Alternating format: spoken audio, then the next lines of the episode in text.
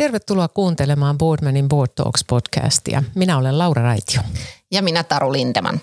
Tänään keskustelemme Euroopan geopoliittisista haasteista omistajien, hallitusjäsenten ja johdon näkökulmasta ja erityisesti Ukrainan sodan vaikutuksista suomalaisiin yrityksiin. Päivän vieraamme Lauri Veijalainen toimii Eastofisen toimitusjohtajana. Hänellä on pitkä omakohtainen kokemus Venäjän markkinoista, toimittuaan siellä muun muassa Ikean ja Stockmanin johtotehtävissä. Nykyisessä roolissaan hän on ollut auttamassa monia suomalaisia yrityksiä niin Venäjällä toimimisessa kuin sieltä vetäytymisessä. Ja Laurilla onkin erinomainen näkymä siihen, millaisten geopoliittisten haasteiden parissa yritysten hallitukset ja ydinjohto ovat viime vuosina toimineet. Lämpimästi tervetuloa Board Talks podcastiin, Lauri. Kiitoksia paljon. Meillä on mielenkiintoinen, todella mielenkiintoinen aihealue tänään käsittelyssä, mutta ennen kuin me hypätään siihen, niin Lauri, sä oot monen monessa hallituksessa ollut mukana ja olet tälläkin hetkellä, niin mikäs oli se kaikkein ensimmäisin? No mä luulen, että se ensimmäinen oikeastaan sellainen merkittävämpi hallituspaikka oli itse asiassa Veikkaus. Et, et mä olin siellä, siellä varmaan semmoisen semmoisen tota, noin neljä, viisi vuotta – ja, ja se oikeastaan lähti siitä sitten käyntiin ja, ja sen jälkeen niitä, niitä tehtäviä tuli, että on ollut Lindexia, Lindexin hallituksen puheenjohtaja. Mä olen amerikkalaisen Morgan Stanlin kiinteistö, kiinteistödivisionan kahden ison ostoskeskuksen varmaan yli, yli miljardin arvon Venäjällä, Moskovassa ja Pietarissa. Ja sitten viime, viimeisimmät paikat on ollut Vepsäläisen hallituksessa. Mä nyt joudun tosiaan eroamaan mun työtehtävien muutoksen takia, koska on kilpailu, kilpailu, kilpailu tota noin niin, äh, tilanne siinä. Ja sitten mä ollut Fortren tämmöinen Kramoramirentin rakennus, äh, rakennuslaitevuokraustoiminnassa. Eli, eli hyvin tämmöistä niinku heterogeenistä, erityyppistä, erilaista hallitustehtävää ja, ja alaa. Kun sä lähdit ihan siihen ensimmäiseen paikkaan veikkauksella, niin tiesit sä mihin sä oot menossa ja mitä se hallitus siellä oikein duunaa ja mitä sinulta odotettiin? No mut headhuntattiin sinne, että totta kai siinä prosessin aikana tota, sai tietää, että, että mitä, mitä, mitä se työ käsittää. Mutta, mutta totta kai se tuli niin kuin vähän ehkä uutena, että, että kysymys oli valtion yhtiöstä ja se oli hyvin erilaista kuin mihin mä olin esimerkiksi tottunut. tottunut. Olin silloin Stockmanin palveluksessa, joka taas on sitten pörssiyhtiö, niin se oli ehkä se suuri yllätys, että, että, että niissä on suuria eroja. Mm.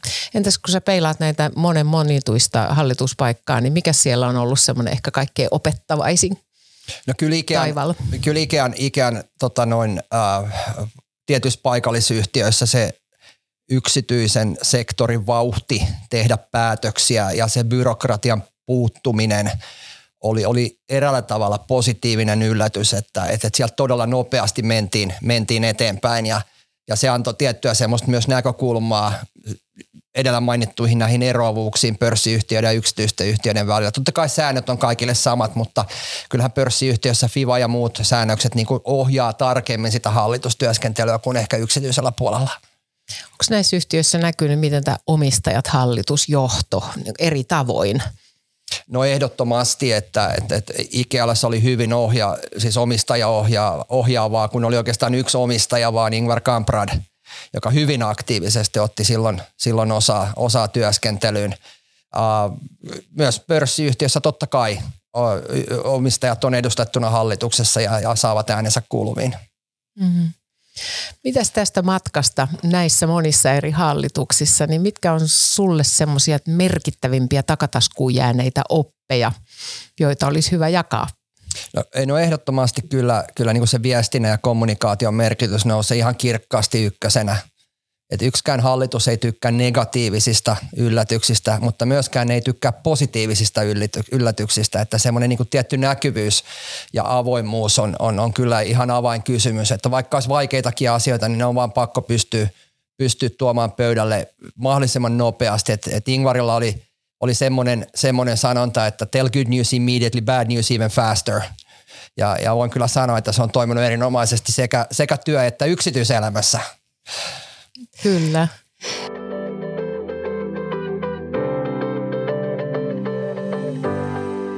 No meillä on nyt tällä hetkellä se tilanne, että monet ä, yritykset on ollut kyllä ä, aikamoisten yllätysten edessä tässä geopoliittisen haasteiden näkökulmasta. Ja mennään pikkuhiljaa tähän päivän teemaan, mutta siihen taustatuksena, niin kerro vähän tiiviisti, että minkälainen toimija East Office on?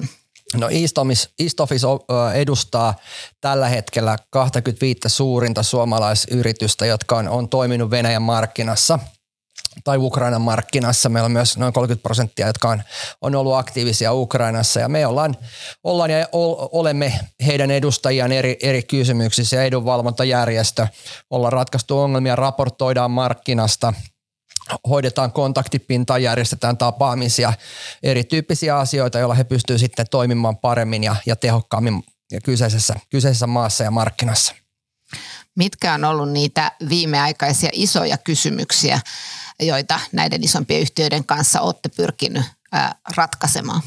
Suurin on ollut ylivoimaisesti exit, exit-prosessi nyt, mutta, mutta viime aikoina on myös tullut nyt kysymyksiä yhtiöiltä, että miten, miten nyt – miten pääsee helpo, tai miten pääsee tehokkaimmin osallistumaan Ukrainan jälleenrakentamiseen.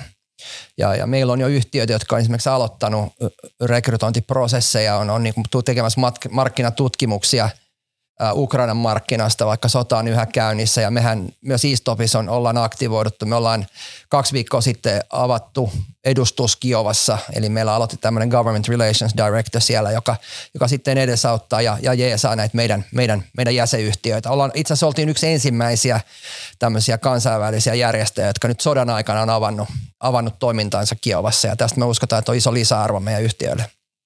Tämä East Office sinänsä, niin helposti voisi ajatella, sanotaanko ennen tätä Venäjän hyökkäyssotaa sinne Ukrainaan, niin voisin kuvitella, että teillä oli paljon aktiviteettia, mutta oli varmaan paljon rauhallisempaa se arjen päivät.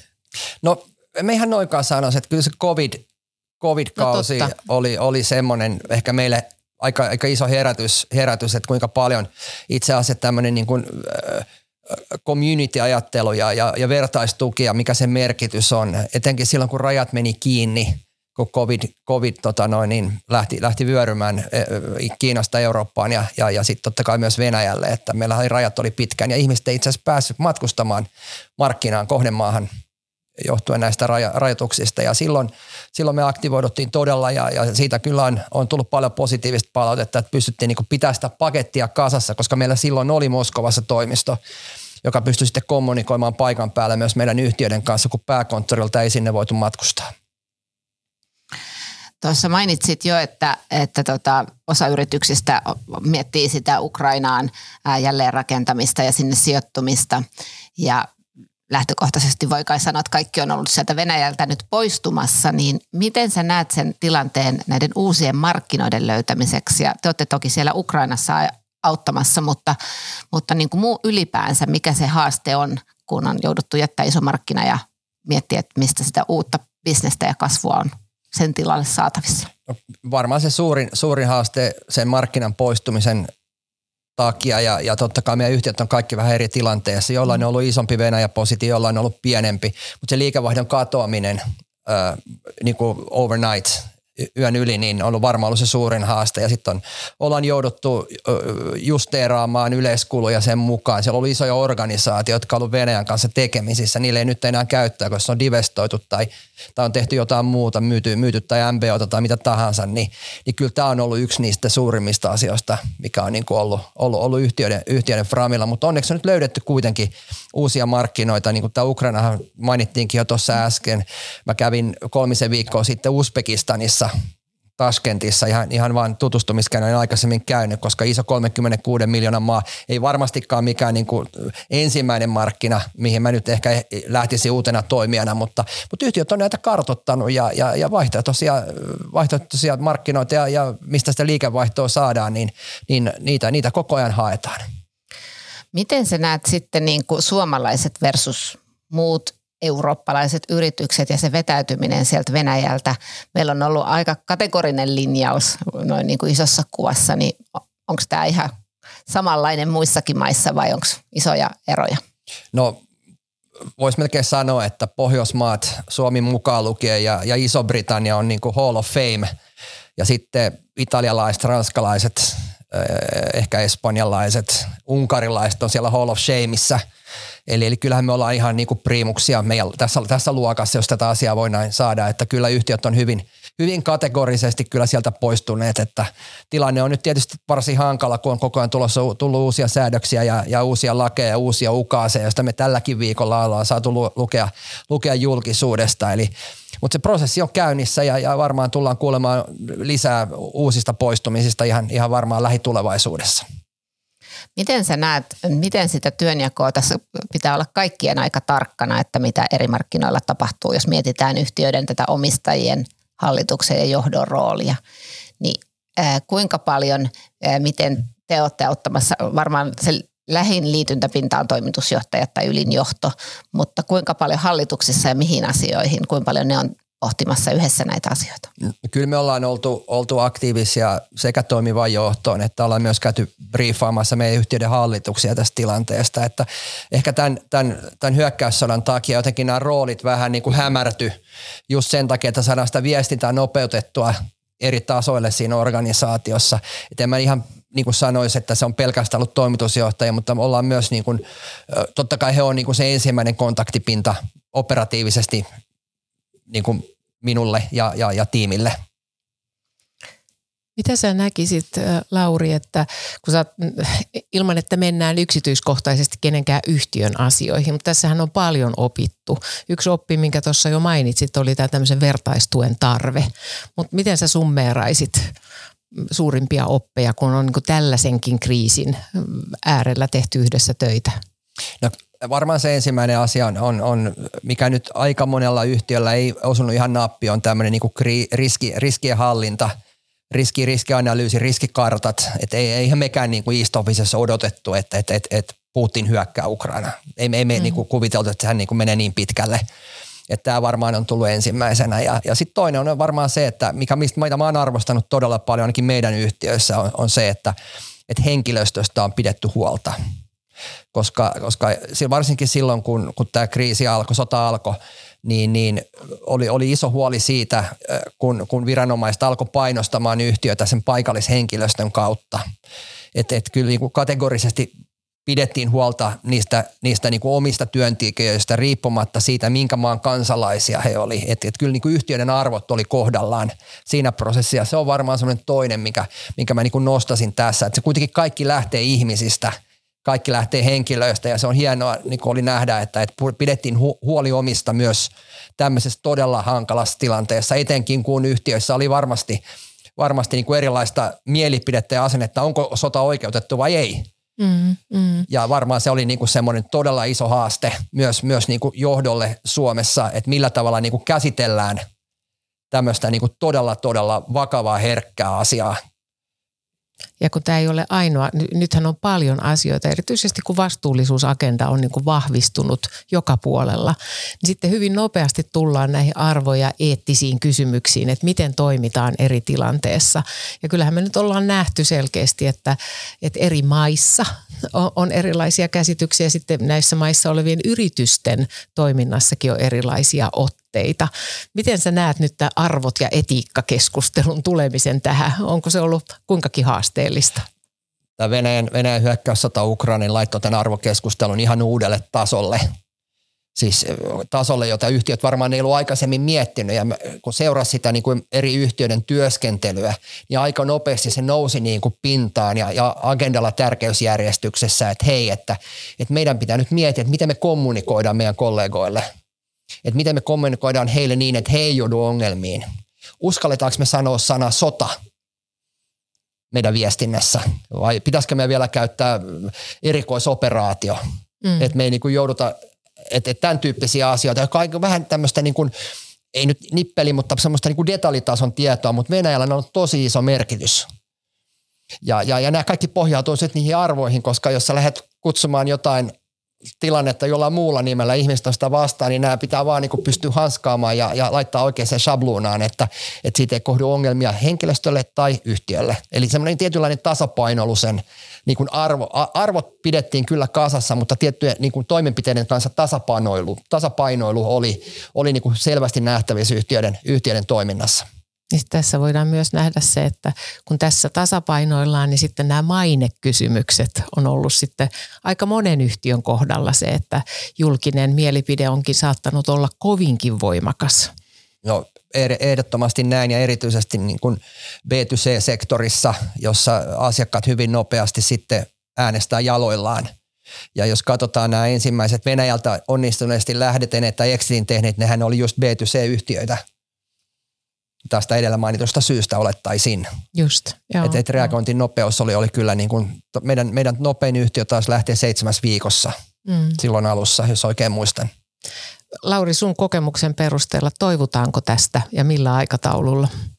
Tästä toivotaan, mutta, mutta mun elinaikana en tule varmaan koskaan käymään Venäjällä, eikä enkä usko, että, että suomalaiset yhtiöt tulee palaa markkinaan. Mm, että se on aika kova Kova tälli ollut tämä kokonaisuus. Tämä on vähän, mun äitini oli syntynyt vuonna 1939 ja hän joskus puhuu aina niin kuin Prahan keväästä, joka oli muistaakseni 68 mun syntymävuotena. Ja, ja tota, mä luulen, että tämä on vähän sukupolvikokemus nyt, tämä, tämä Ukrainan sota, että, että tätä, tästä niin kuin nyt ei ihan heti toivuta. Tätä kun laajentaa vähän, niin geopolitiikassahan tapahtuu muutakin kuin tämä Venäjän hyökkäyssota Ukrainaan. Niin miten ajattelet näin suomalaisten yritysten, mitä kaikkea kohdataan tällä hetkellä? Ajatellaan nyt vaikka raaka-aineiden hankinnassa ja koko näiden toimitusketjujen toimivuudessa. Niin tässä on aika paljon asioita nyt vireillä. Voidaanko me oppia tästä kaikesta kokeneena tämän asian parempaa hallintaa? No tässä on ollut pandemia, tässä on ollut komponenttipulaa, tässä on ollut, ollut sotaa, tässä on isoja geopoliittisia haasteita, Kiinan tilanne, onko yhtiöitä, jotka on niinku pelannut liikaa Kiinakorttia. Nämä on kaikki semmoisia asioita, joiden yhtiöiden pitää niinku itse nyt niinku katsoa ne riskikartat ja, ja, ja riskit nyt ihan uudella, uusilla silmälaseilla läpi niin, että kaikki kananmunat ei ole enää samassa korissa, vaan mahdollisuuksien mukaan niitä pitää pystyä nyt hajauttamaan, koska nämä covidit ja Ukrainan sodat on selvästi osoittanut, että me ollaan kyllä tosi haavoittuvaisia – vähän niin kuin toimialasta riippumatta, jos tulee tämmöinen iso disruptio. Mm, mm. Miten sä näet, onko tämä, nämä viimeaikaiset tilanteet niin vaikuttaneet jollakin tavalla Suomeen ja Suomen maineeseen investointikohteena tai siihen, että tuleeko tämän, voidaanko tänne kansainvälisesti rekrytoida osaajia? Mä luulen, että toi NATO-jäsenyys oli, oli semmoinen asia, että, että tota, jolla oli iso positiivinen vaikutus näihin sun mainitsemiin asioihin. Mulla on yksi, yksi tuttu, joka vetää, vetää tota noin niin, Kuusamossa itse asiassa tämmöistä incoming matkailutoimintaa ja, ja hänelläkin niin kuin tilaukset nousi heti, kun tuli ilmoitus siitä, että Suomi on liittymästä tai liittynyt NATOon. Eli, eli tämmöisellä vähän niin ruohonjuuritasollakin, joka on aika vertauskelpoinen myös näihin niin kuin osaajien saamiseen. Eli kyllähän se niin kuin on myös aika paljon kiinni siitä, että mikä meidän niin kuin turvallisuustilanne on täällä. Ja kyllähän me itsekin oltiin vähän varpaillamme, kun Ukrainan sota alkoi ja me oltiin kuitenkin NS EU-ssa, mutta ei missään sotilasliitossa ja nähtiin kuinka nopeasti meidän valtiojohto reagoi. Niin, niin kyllä sanoisin, että silloin on ehkä ollut se suurin vaikutus tämän, niin kuin, tämän, tämän sodan aikana. Että jos, jos Ukraina esimerkiksi ei olisi pystynyt pysäyttämään sitä hyökkäystä Kiovaan ihan sodan alussa ja, ja venäläiset olisi vallannut Kiovan ja, ja saanut sitten ehkä maan, maan haltuun, niin mikä olisi meidän asema tällä hetkellä NATO, NATO-hakemuksen kanssa. Veikkaisin, että ei oltaisi pystytty hakemaan. Mm.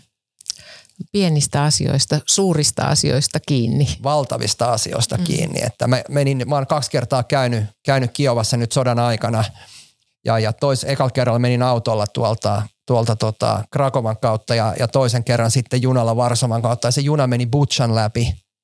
Eli missä nämä kaikki kauheudet tapahtui ja, ja kyllä piti niinku kyllä piti niin kuin, iso kunnioitus, kun Kiovassakin on, niin siihen niin kuin ukrainalaisten, ukrainalaisten maanpuolustustahtoon ja, ja tota noin, niin henkeen, niin sillä on ollut kyllä iso lisäarvo myös Suomelle. Kyllä. Hei sä mainitsit tuossa äsken, kun Laura kysyi oppeja, että, että ehkä niin kuin yksi oppi oli, että riskikartat ei ollut ihan tota, ajan tasalla tai ei oikein tiedetty, miten toimia, niin miten sä näet nyt tämän hetken tilanteen tavallaan, kun mainitsit, että tai puhuttiin, että, geopoliittisia haasteita on monenlaisia, niin ollaanko niihin äh, paremmin varautuneita tai minkälaisia käytäntöjä sä oot kuullut ja nähnyt, että otettu käyttöön, jotta oltaisiin paremmin varautuneita uusiin yllätyksiin?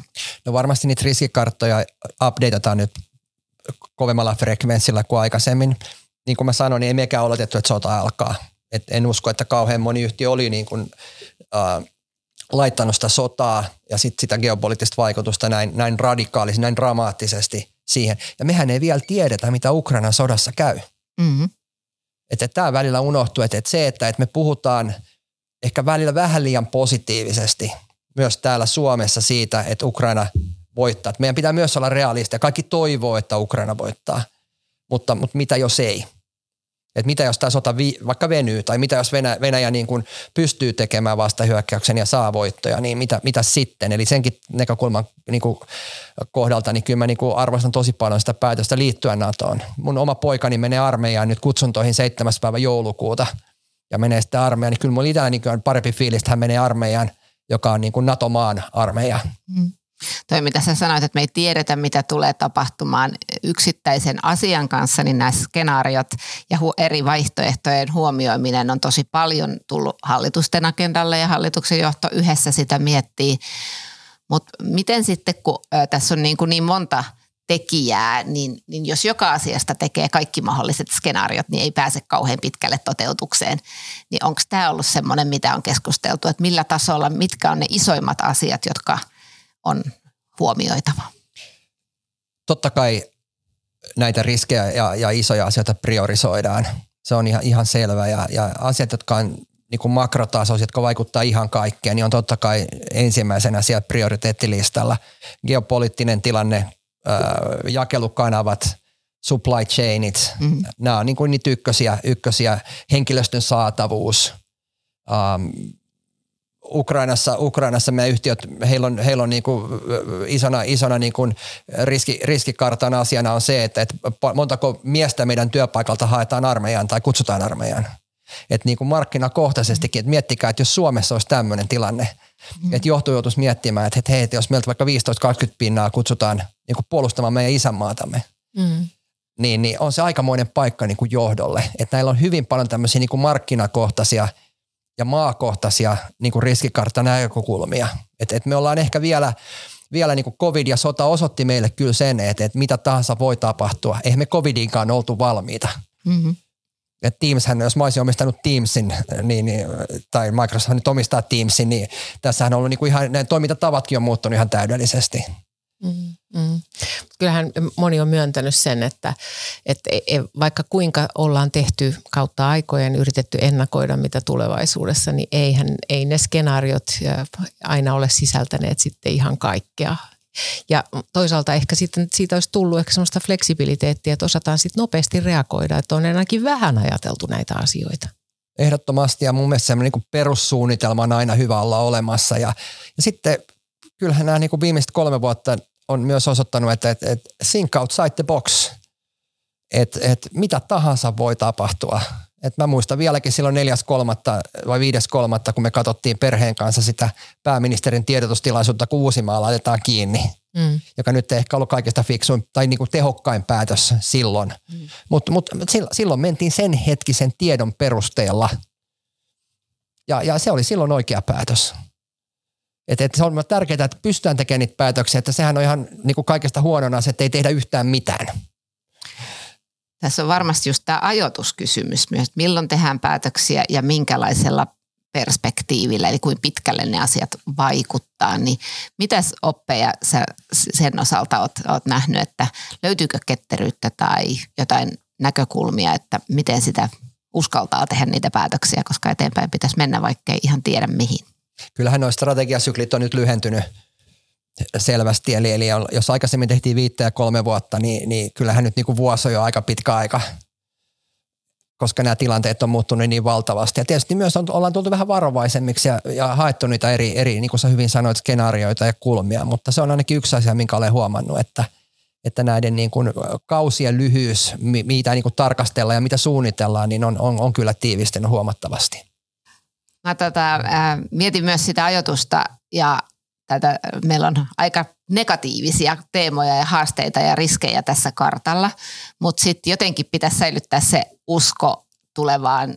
Nyt yhtenä esimerkkinä mainitsit tämän Ukrainan jälleenrakennusmahdollisuudet, mutta millä tavalla sitten osattaisiin myös löytää niitä mahdollisuuksia näistä erilaisista geopoliittisista haasteista? toi on hyvä kysymys. Melkein sanoisin niin, että, että, että kannattaa käydä katsomassa, tutkimassa, jutella, keskustella, hakea sitä informaatiota eri, eri markkinoiden mahdollisuuksista, kilpailutilanteista. Niin kuin kerroin, että, että meilläkin yhtiöt on alkanut pyytää, että me niin kuin ruvetaan tekemään niin kuin markkinatutkimusta tietyiltä alueilta, että valmistellaan hissukseen sitä, kun sota jossain vaiheessa loppuu, niin ollaan sitten valmiita liikkumaan nopeastikin tai ripeästikin eikä niin, että, että sitten ruvetaan miettimään, että, että, että, että, että olisiko toi meille hyvä juttu. Ja, ja sitten yksi asia, mikä mun mielestä on, on myös ollut tässä kriisissä, jota sä vähän sivusit tuossa, niin on, on, on myös ollut se, että et, et on niin kuin nähnyt myös meidän, meidän niin kuin jäsenistössä ehkä sitä, että tämä tuli tosi isona shokkina tämä koko juttu. Että tämä niin kuin henkinen jaksaminen on, on noussut ihan uuteelle, uudelle tasolle, että, että, että näki, että kuinka pitkiä päiviä nämä hallitukset teki, kuinka pitkiä päiviä toimitusjohtajat teki. Ei ollut näkyvyyttä, ei ollut tietoisuutta, niin se oli kyllä tosi rassaavaa.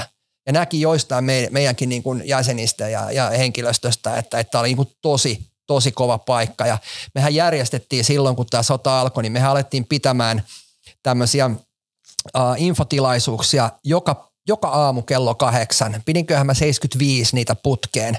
Oho. Yksi hallitukselle, hallituksille, meidän hallitukselle siis, yksi toimareille, yksi talousjohtajille, yksi IT-johtajille, yksi HR-johtajille ja sitten oli vielä viestintä, joka on ollut aktiivisin meidän ryhmistä. Ja, ja, ja ni, niillä, niillä oli niin kuin valtava lisäarvo eri, mm. covidin aikana, mutta erityisesti tämän Ukrainan hyökkäyssodan aikana. Että, että se niin kuin huomasi, että kuinka ihmiset janoaa sitä informaatiota, sitä näkyvyyttä, sitten myös sitä, että mitä he muut tekee.